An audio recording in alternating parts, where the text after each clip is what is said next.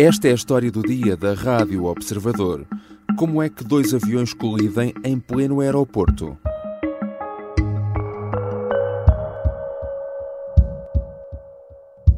Japan Airlines flight has caught fire on the runway at Tokyo's Haneda Airport. Ongoing live pictures for you, extraordinary pictures.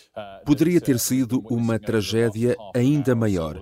Um avião da companhia aérea japonesa, com 379 pessoas a bordo, colidiu com uma aeronave mais pequena no momento em que aterrava no Aeroporto Internacional de Tóquio. O Airbus acabou por incendiar-se, mas todos os passageiros e tripulantes conseguiram sair a tempo e ilesos. Já cinco dos seis ocupantes do outro aparelho acabaram por morrer. Tratava-se de uma aeronave ao serviço da Guarda Costeira e que iria levar ajuda humanitária para as vítimas do sismo que atingiu o Japão no primeiro dia do ano. O que se sabe para já é que os dois aviões estavam de facto marcados para a mesma pista ao mesmo tempo, mas só uma investigação mais profunda vai permitir perceber o que aconteceu. O que falhou para que um acidente como estes fosse possível e o que correu bem para que uma tragédia maior fosse evitada. No final de 2022, em Portugal, um relatório apontava para problemas e deficiências no controle de tráfego aéreo em dois aeroportos. Esta é uma área problemática na segurança aeronáutica. São questões para a conversa com José Correia Guedes, ex-comandante da TAP e um especialista no mundo da aviação. Eu sou o João Santos Duarte e esta é a história do dia de quarta-feira, 3 de janeiro.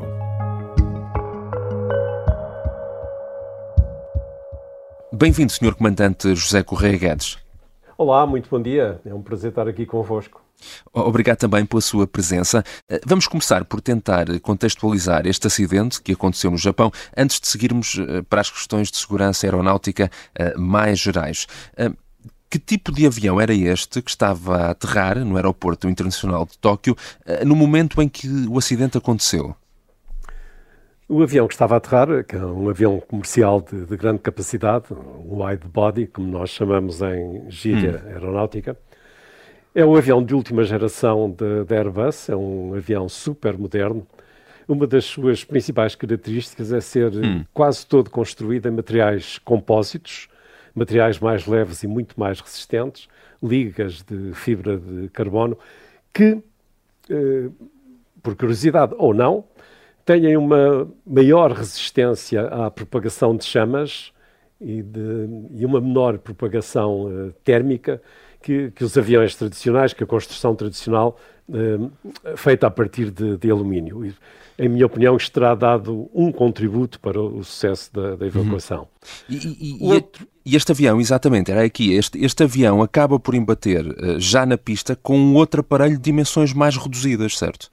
Exatamente, é um avião mais pequeno, é uma versão uh, militar ou militarizada de um, de um pequeno avião comercial, que é o Dash 8, que é feito pela de Havilland Canadá, eh, ex-Bombardier, é, é, o mesmo tipo de avião que, que a SATA, a eh, Companhia dos Açores, usa nas ligações hum. interilhas. Estamos a falar de um avião para 60, 70 passageiros por aí, portanto já tem um tamanho significativo.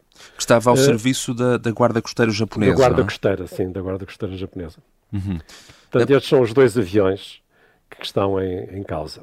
Aparentemente, o avião da Guarda Costeira eh, já estaria na pista e o avião comercial, ao aterrar, eh, ou não o viu, ou não terá tido tempo para fazer uma manobra evasiva ainda no ar, uhum. porque no chão não é possível. Já vamos então ao que poderá ter acontecido. As imagens que foram divulgadas logo momentos depois pela televisão japonesa são de facto impressionantes e mostram esse avião da Japan Airlines em chamas após o embate. No entanto, todos os passageiros eh, do avião sobreviveram, foram retirados da aeronave em segurança. O que é que pode explicar este milagre, digamos assim? E será talvez não só um fator, mas um conjunto de fatores, não? É de facto um conjunto de fatores. Não lhe vou chamar milagre, mas vou-lhe uhum. chamar um, um monumento de profissionalismo e de, e de eficácia. Claro que o facto de, estar, de estarmos no Japão não é alheio a isto, e já vou explicar porquê.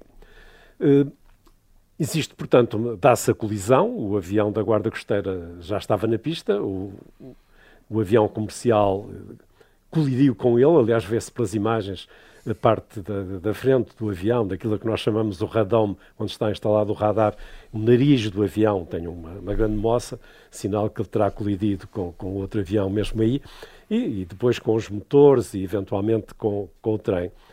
E, os pilotos, obviamente, perderam o controle do avião, que saiu da pista e, e depois parou um pouco mais à frente e começaram a surgir eh, chamas de momento ainda não envolvendo o avião, mas na, na parte de trás do, do uhum. avião. De imediato foi dada a ordem de evacuação, a ordem de evacuação é sempre dada pelo comandante, e, e a tripulação de cabine faz este prodígio, utilizando, tanto quanto eu sei, três saídas de emergência apenas, duas na frente e uma atrás do lado esquerdo, uhum. Eh, e as respectivas mangas para, para os passageiros carregarem por ali abaixo conseguem evacuar o avião em cerca de dois minutos, mais coisa, menos coisa, à volta disso. Eu o que é muito rápido, não é? Tendo em conta a dimensão do avião é e o número de rápido. passageiros. Eu quero aqui sublinhar que no processo de certificação de todos os aviões, todos os aviões, eles têm, o fabricante tem que demonstrar que é possível evacuar o avião em menos de 90 segundos, utilizando apenas metade das saídas disponíveis do, do avião. Portanto, neste caso, eu penso que nem metade das saídas estavam disponíveis. Isto é um avião que tem mais, tem mais uhum. saídas de emergência. Mas, de qualquer forma, isto para dizer que a tripulação de cabine fez um fantástico trabalho. Depois, há que sublinhar aqui eh, as condições em que isto é feito. Isto é feito de noite, portanto, com condições de baixa visibilidade, com fumos já na cabine, o que dificulta ainda mais a visibilidade e numa situação em que o avião já não tem energia elétrica, os motores já foram desligados por razões óbvias, né? e os motores é que fornecem energia elétrica para o avião, ou um gerador auxiliar, estão apenas iluminadas as saídas de emergência e as, uhum. aquilo que nós chamamos também as rotas de emergência, que são alimentadas pela, pela bateria do avião. O que acontece aqui? Eh, na voz de evacuação, quando o chefe de cabine, ou quem quer que seja, o comissário-chefe, deu a voz de evacuação, disse claramente: deixem ficar as bagagens a bordo.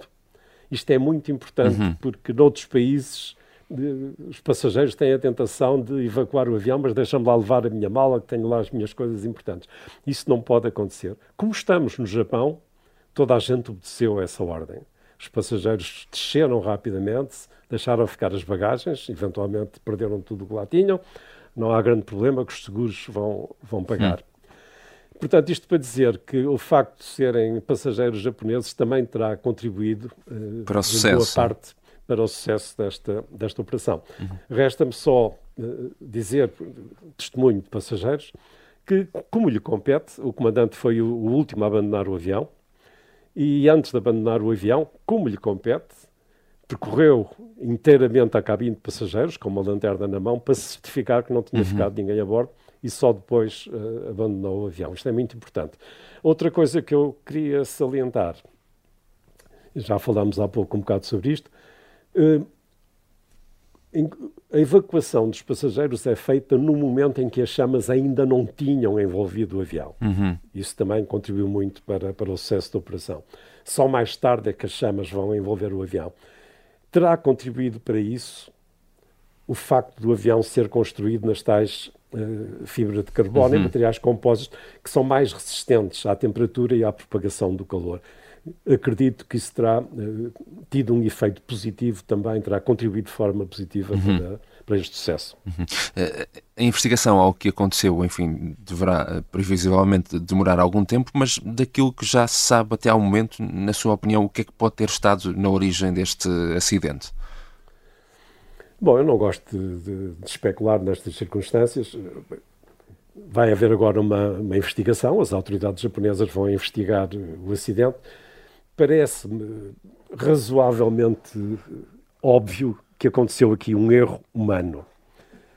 Faltará agora saber de quem é que o cometeu. Se foi o controlador que estava de serviço na torre, se foi o piloto do avião militar, se foi o piloto do, do avião comercial. Não sabemos. Alguém cometeu aqui um erro, houve aqui um erro de, de comunicação grave, muito grave. Penso que será relativamente fácil uh, saber o que aconteceu, porque felizmente os pilotos do avião comercial estão ambos vivos, uhum. portanto, e são testemunhas privilegiadas. E, e, depois temos os gravadores de vozes da, da torre de controle, Portanto, todas as comunicações da torre de controle são gravadas e as comunicações também com os aviões e dentro do cockpit. Portanto, há um gravador de, de voz localizado no cockpit que registra tudo o que lá se passa e vai ser, por essa via, relativamente simples saber o que, o que aconteceu. Já voltamos à conversa com José Correia Guedes, ex-comandante da TAP e especialista no mundo da aeronáutica. Na segunda parte vamos falar também de como funciona o sistema de controle de tráfego aéreo.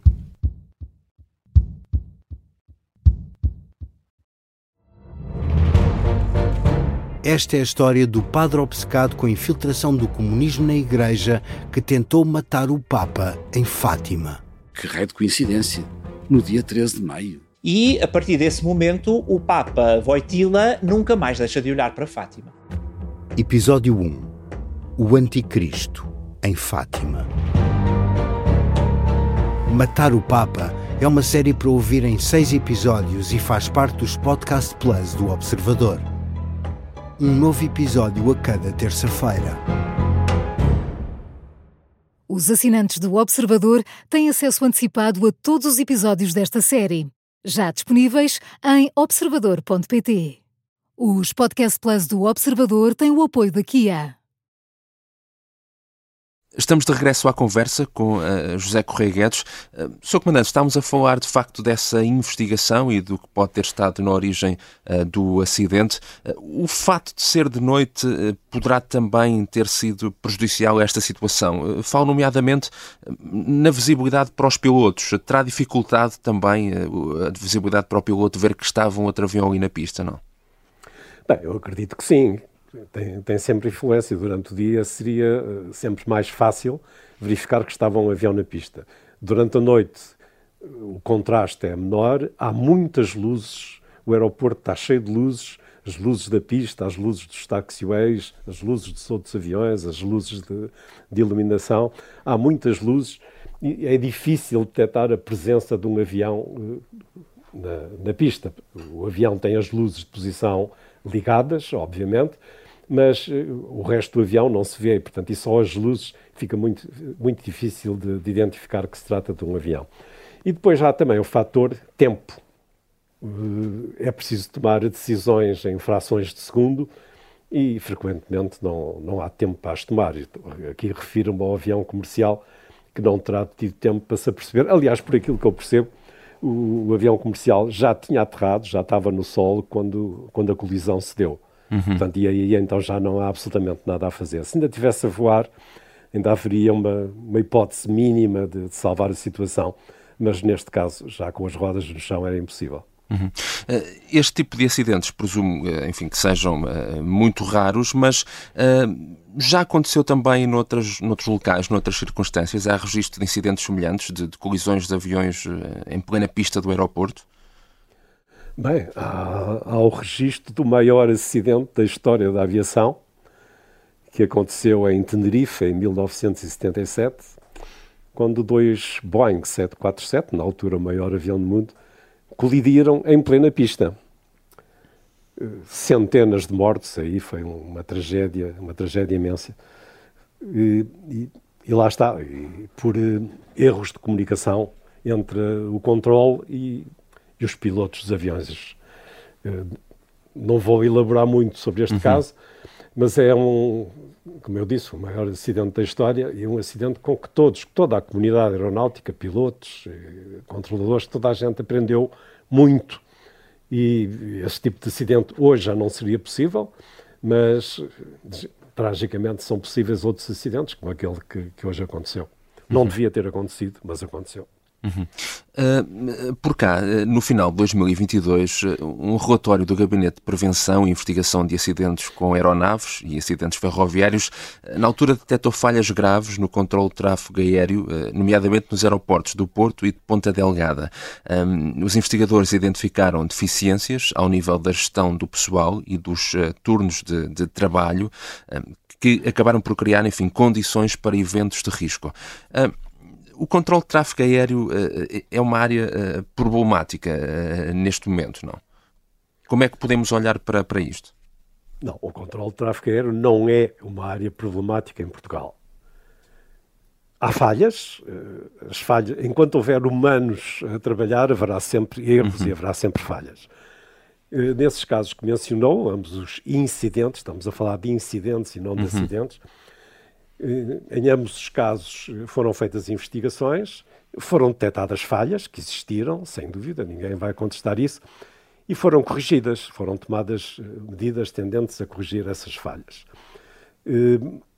Penso que em Portugal temos um bom controle de tráfego aéreo, servido por bons profissionais, também a nível de bombeiros estamos muito bem preparados, acho que é um, também se deve falar nisso. Uhum. Temos bombeiros especialmente treinados porque também desempenharam uma função importantíssima né, no, no, acidente de hoje. No Japão, Foram, sim. No Japão, portanto temos que ter também isso em conta.